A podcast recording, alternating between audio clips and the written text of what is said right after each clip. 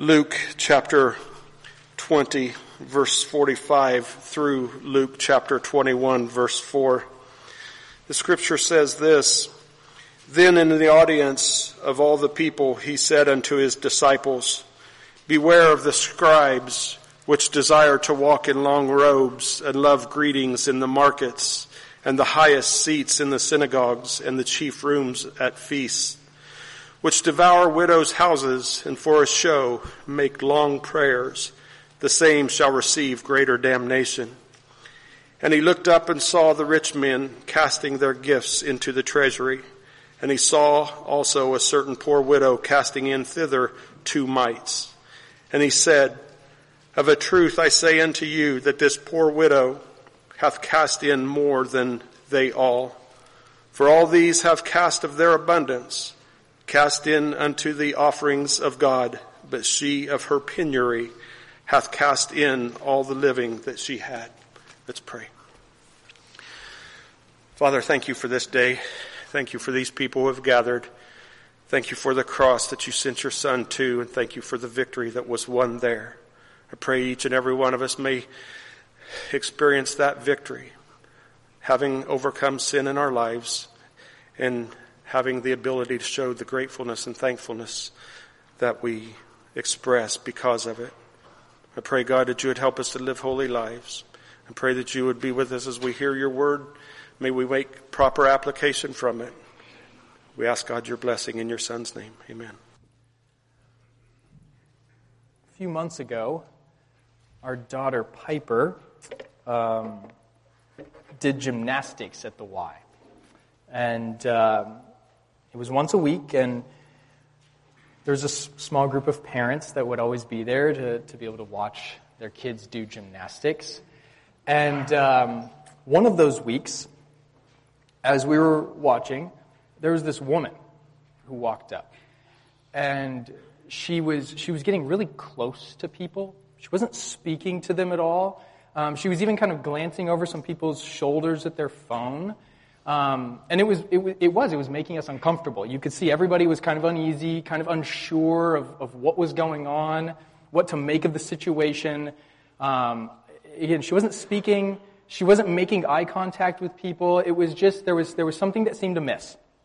And, uh, and, and I, I, was kind of wondering, is there, is there do, do, I need to like go get somebody to talk with her? Like, uh, we, we weren't sure what, what to make of it.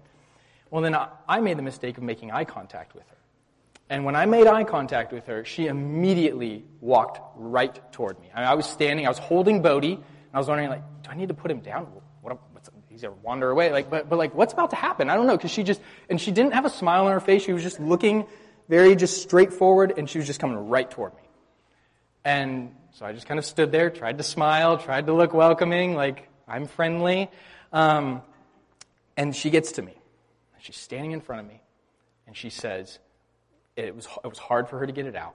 And she says, I, I, made, I made these cards in my backpack. Would, would you like to buy one? They're 25 cents. In that moment, I was just like, oh my goodness, how could I? I misread this entirely. I was afraid that, I thought she was a threat.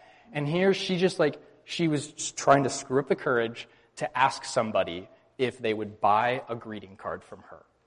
And it, it was a reminder of a really basic principle. Things are not always what they seem.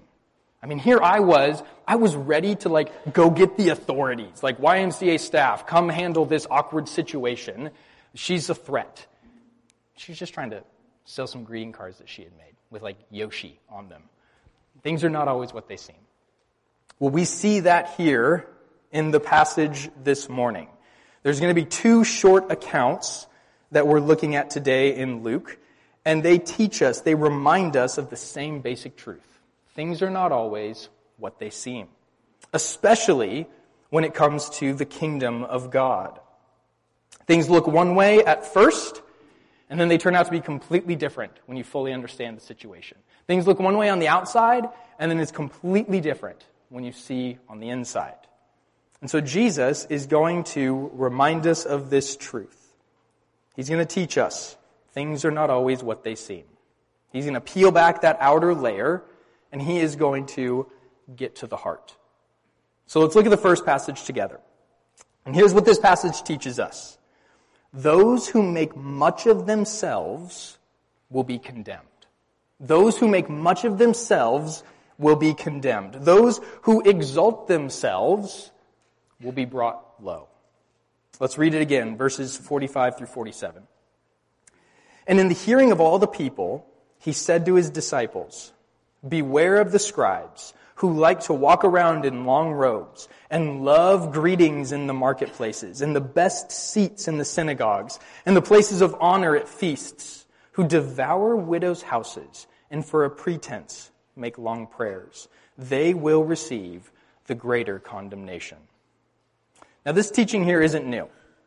Jesus has said similar things. He said lots of things about the religious leaders. He was just in a very long confrontation with them. It's an important theme that Jesus keeps coming back to. Luke is making sure that it sticks with us. The religious leaders, they are in positions of authority, in, in positions of influence, and they give this appearance of being righteous, of being close to God. They look the part. And so people are drawn to them. People highly esteem them. People make much of them because they look like they're close to God. And Jesus is reminding us they're not. They're not righteous. They are, in fact, abusing their authority. They are abusing their influence, and they are proving themselves to be God's enemies. Because they don't live to please God. They live to please themselves. They wore the nicest clothes. They sought out the attention of other people. And yet they're taking advantage of the poor and needy. Jesus says there that they devoured widows' houses. That's important. We want to store that away as we continue through this passage. They, they, they devoured widows' houses. So, in some respect, they are supposed to care for widows. Widows would have been at a, a great disadvantage in that society. They would have, they wouldn't have had as many safeguards that we maybe have today to care for them. Things like being beneficiaries of life, life insurance policies or any help that might come from other sources. Primarily, it was the job of God's people to care for widows. And the scribes, instead of caring for them, are taking advantage of them, probably taking their, their finances, greedily taking their money from them.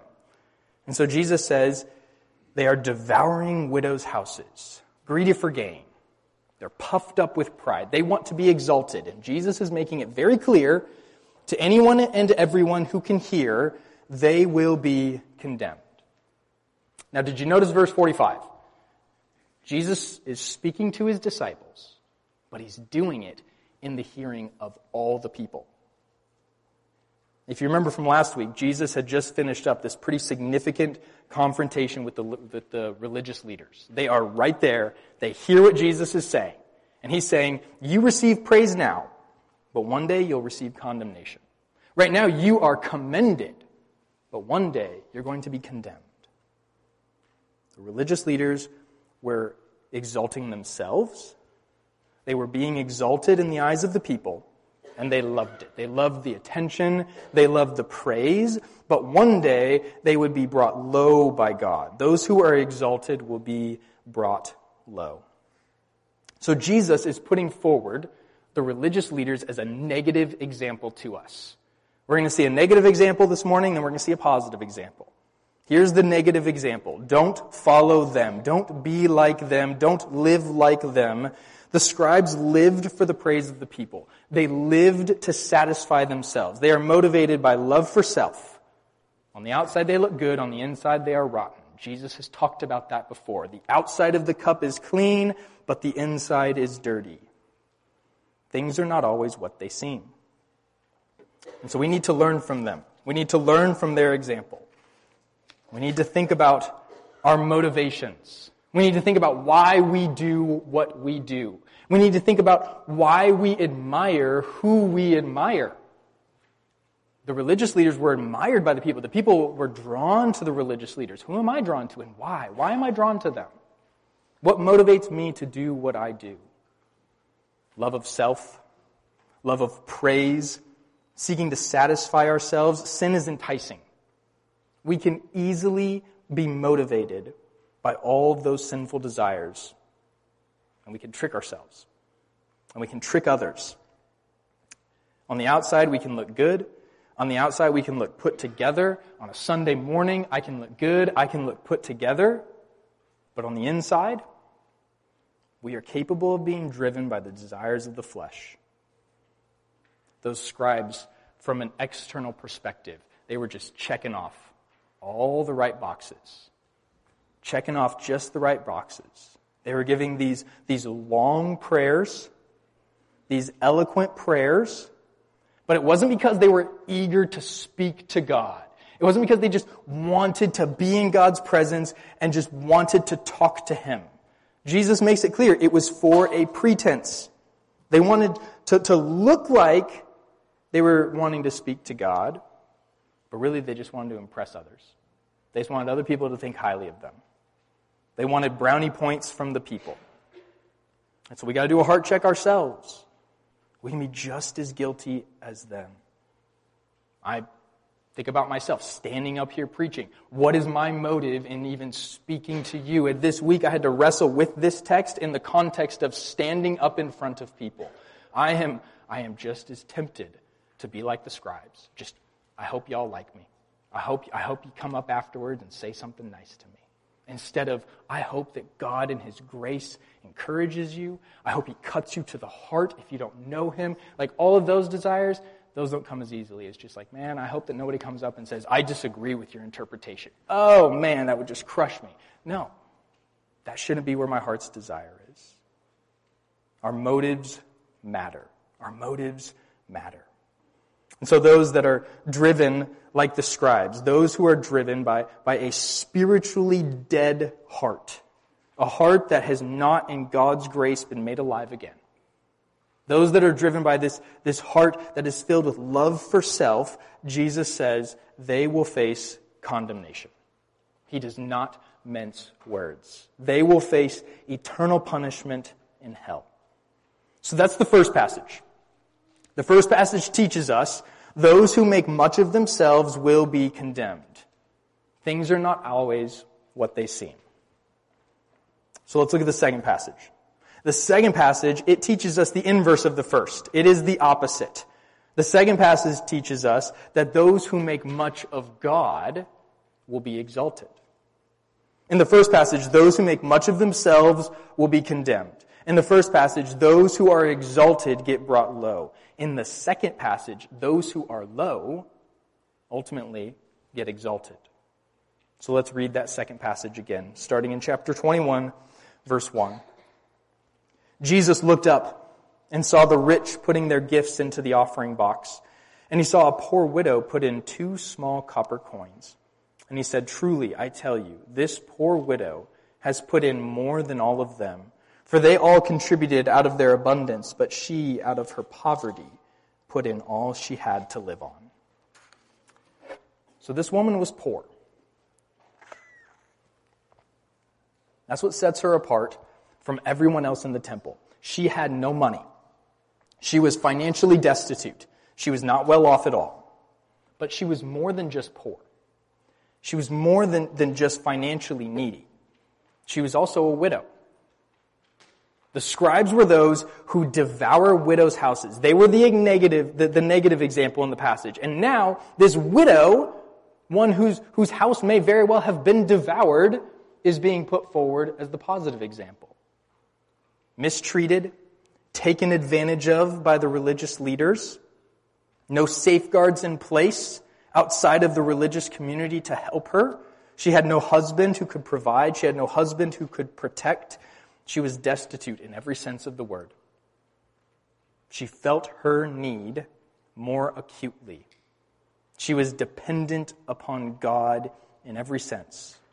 She felt her need more strongly than the rich. The rich in this story, they had the luxury of being able to forget that they needed God. Unless God, like, uniquely intervened, the rich would have food, the rich would have clothing, a roof over their heads, all that they need in life, and more, even if they forget that God is their provider. I think we can relate to this.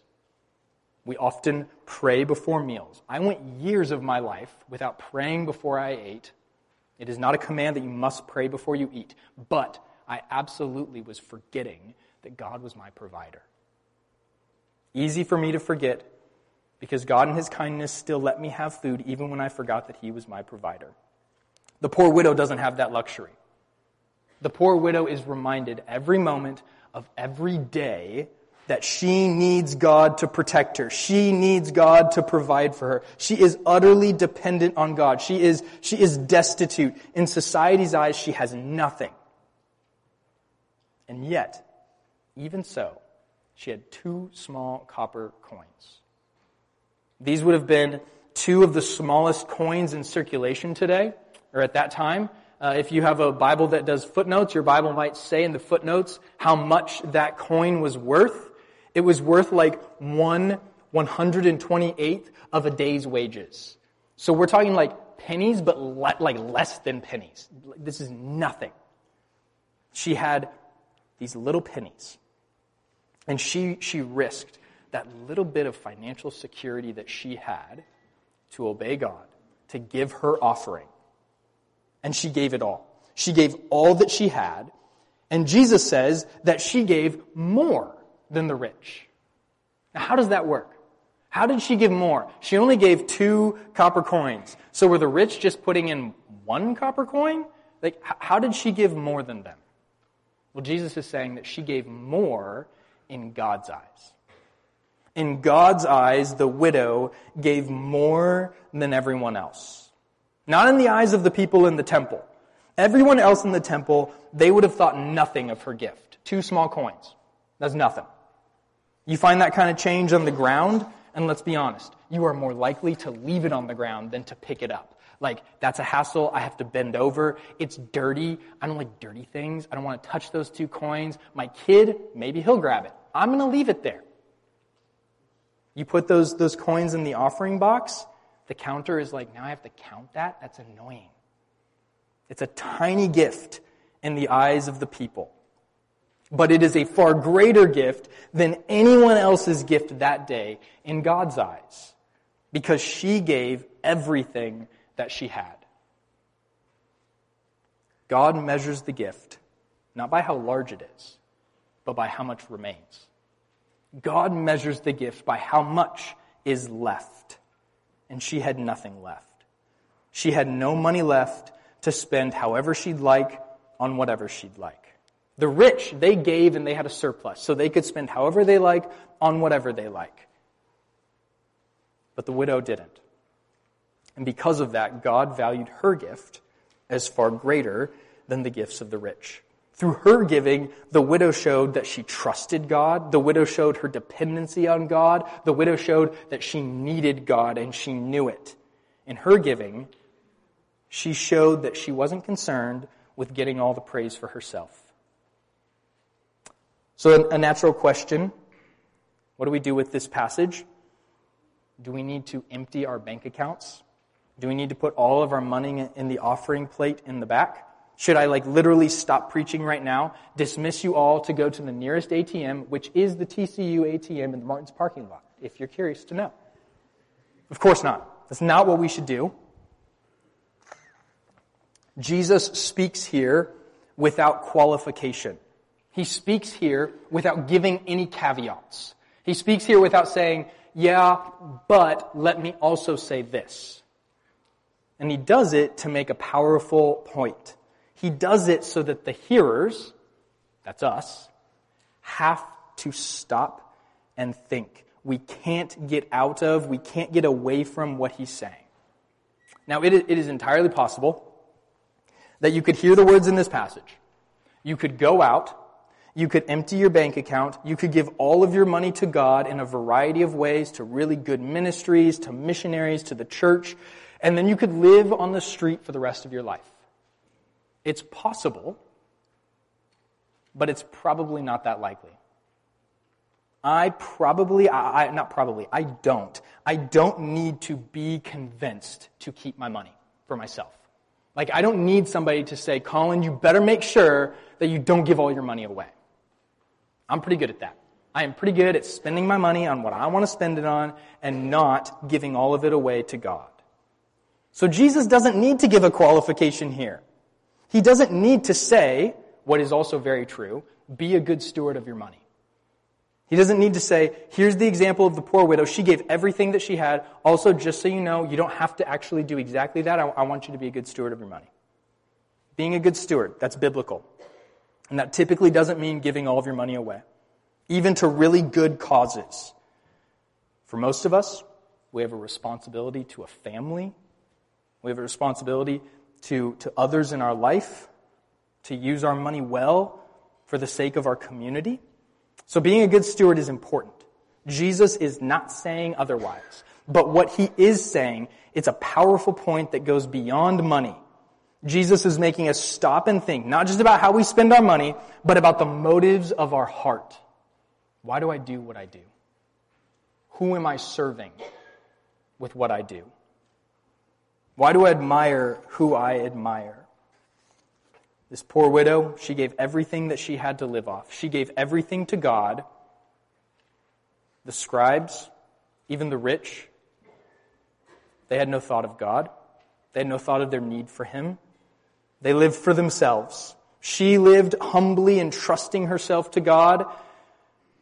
The scribes, they lived for themselves. They devoured widows' houses. They literally stole money from widows, and here is this widow giving what little money that she has back to God.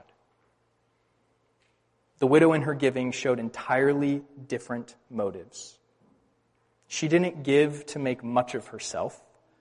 She didn't give to draw attention to herself, and any attention that she might have gotten would have been negative. It would have been like, like, like scoffing, maybe some chuckling. Look at, how, look at how little she has. Maybe, like the best case scenario, maybe some pity, but not praise. They wouldn't have praised her for her giving. The scribes wanted the limelight. The scribes wanted the attention. They wanted the honor. And the widow here, she wanted to make much of God. She wanted to honor the Lord with what she had. She wanted to give it to God. She wasn't concerned with the praise. She wasn't concerned with the limelight. She wasn't looking to be noticed by anyone. She was just giving to God with a pure heart. And that is the upside down nature of the kingdom of God. God operates in ways that are opposite, that are antithetical to the ways that we would naturally think. Our world values the rich and famous. Our world values the successful, the eloquent, the influential, but that's not the way that God's value system works. God draws near to the humble, to those who see and recognize their spiritual poverty, those who see and recognize, I need God. The scribes were thinking, I need praise. I need more for myself. And the, the, the humble, poor widow said, I need God. She was the most unassuming person. But Jesus takes notice of her because of her actions. And he says, She actually is the one in this story who's worthy of the praise. The crowds are not thinking to praise her, the crowds are thinking to praise the scribes. And he is saying, She is the one who is not making much of herself, but is making much of God. Things are not always what they seem. So, this is what we need to do. We need to do the hard work of examining ourselves. We need to ask ourselves those hard questions of why do we do what we do? Who do we live for? Why do I admire who I admire? And then we need to ask the Lord to help us to see things the way He does, to have His value system. Not the value system of the world, but Him. So we've seen two examples this morning. We've seen the scribes and we've seen the poor widow. Am I looking to make much of myself or am I making, looking to make much of God? And we've seen those examples in our story and how they played out. I want to leave you with one more example this morning. Jesus himself. Jesus was worthy of wearing the best robes. Jesus was worthy of being praised. He was worthy of the best seats in the synagogues, Jesus was worthy of the places of honor at all of the feasts. He deserved all of that and so much more, infinitely more. Jesus deserved to be worshiped. That's something even the scribes weren't looking at. Jesus even deserved that. But instead of wearing fine garments, his garments were divided up among Roman soldiers, and a crown of thorns was placed on his head. Instead of being showered with greetings in the marketplaces, he was showered with curses from the crowd. Instead of taking the place of honor at feasts, he took the place of dishonor upon the cross. He took that place. Things are not always what they seem. The condemnation that we deserved, he received that instead. Jesus took the lowest place and one day he will be exalted, and we will see him as he really is. When it comes to the good news of the gospel itself, things are not always what they seem. And aren't we glad for that? 1 Peter 3 expresses the gospel like this. For Christ also suffered once for sins, the righteous for the unrighteous, that he might bring us to God. The one who was entirely innocent, entirely righteous, suffered in the place of sinners, suffered in the place that we deserved to suffer. He suffered in the place of the unrighteous, that he might bring us to God, that he might bring us back into right relationship with God. And so if you're sitting here this morning, and you haven't turned from your life of sin, you haven't believed the good news of the gospel, you haven't believed the good news that Jesus suffered in the place of sinners, of whom you are one, there is hope. Believe in him today. Believe the good news that Jesus died on the cross for your sins that you might have eternal life. And then walk in obedience to him the rest of your days. It doesn't end when you say, I, I believe and I trust. You walk with him the rest of your days. It's just another example here, even in the gospel, of how things are not always what they seem. Because in the gospel, we lose our life, Jesus says, in order to gain it. That is the upside down nature of God's kingdom. To follow Jesus, it won't guarantee you an easy life or, or a better life by the standards that our world operates on, but it will be a far better life from an eternal perspective. Apart from Christ, we are all the scribes. Apart from Christ, we live for ourselves, we love for ourselves. We jockey for position so that we can try and end up on top. I want people to think well of me. I want to be praised. I want to make a name for myself. I want to make much of myself. That is us apart from Christ. But in Christ, we are a new creation. Having been made alive with Christ, the grace by which we were saved is the same grace by which we continue to live day by day by day. We are strengthened by grace, not to live for ourselves, but to live for God. Now, that's a battle in our hearts that we're going to be having until the day that we enter into eternity. For believers, our hearts, they are, they are complicated. We are constantly making decisions, living our lives with mixed motives. But by God's grace, we can grow in grace.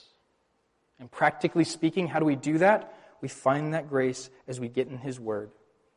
The more that we are in His Word, the more that our minds are renewed. Read Romans 12. The more that our minds are renewed, the more that we can see things the way that they really are. The more that we can see things as God sees things, the more that, that the Spirit of God, the Holy Spirit, He aligns our value system with His. The more we're in the Word, the more we see things the way that God does. And the more that we see things the way that God does, we make it our prayer. And we say, God, give me the strength. God, enable me God, do the work in my heart to live less and less for myself and to live more and more for you. To live less and less like the scribes of Luke 20 and to live more and more like the poor widow of Luke 21. And even more than to look to her as the example, to ultimately look to Jesus. He is our great Savior. He's our great King. He took the lowest place that we might be seated with him in the heavenly places. What a marvelous reality that is, the way that things really are. So, how did Jesus take the lowest place? He went to the cross. Jesus went to the cross and, and he bore our sins on the cross. And that's what we want to remember even this morning as we turn to take communion. We remember Jesus' death. We remember what happened in the ultimate reversal in human history. The one worthy of all praise, the one worthy of all adoration, he counted the cost. He considered the cost. And he ultimately, for the joy set before him, Hebrews 12 says, he endured the cross, despising its shame. And he is now seated at the right hand of the throne of God. Heavenly Father, we do thank you. We thank you for your Son, who willingly laid down his life, who said, I will give up my life for the sake of rebels. I will give up my life for sinners, for your enemies.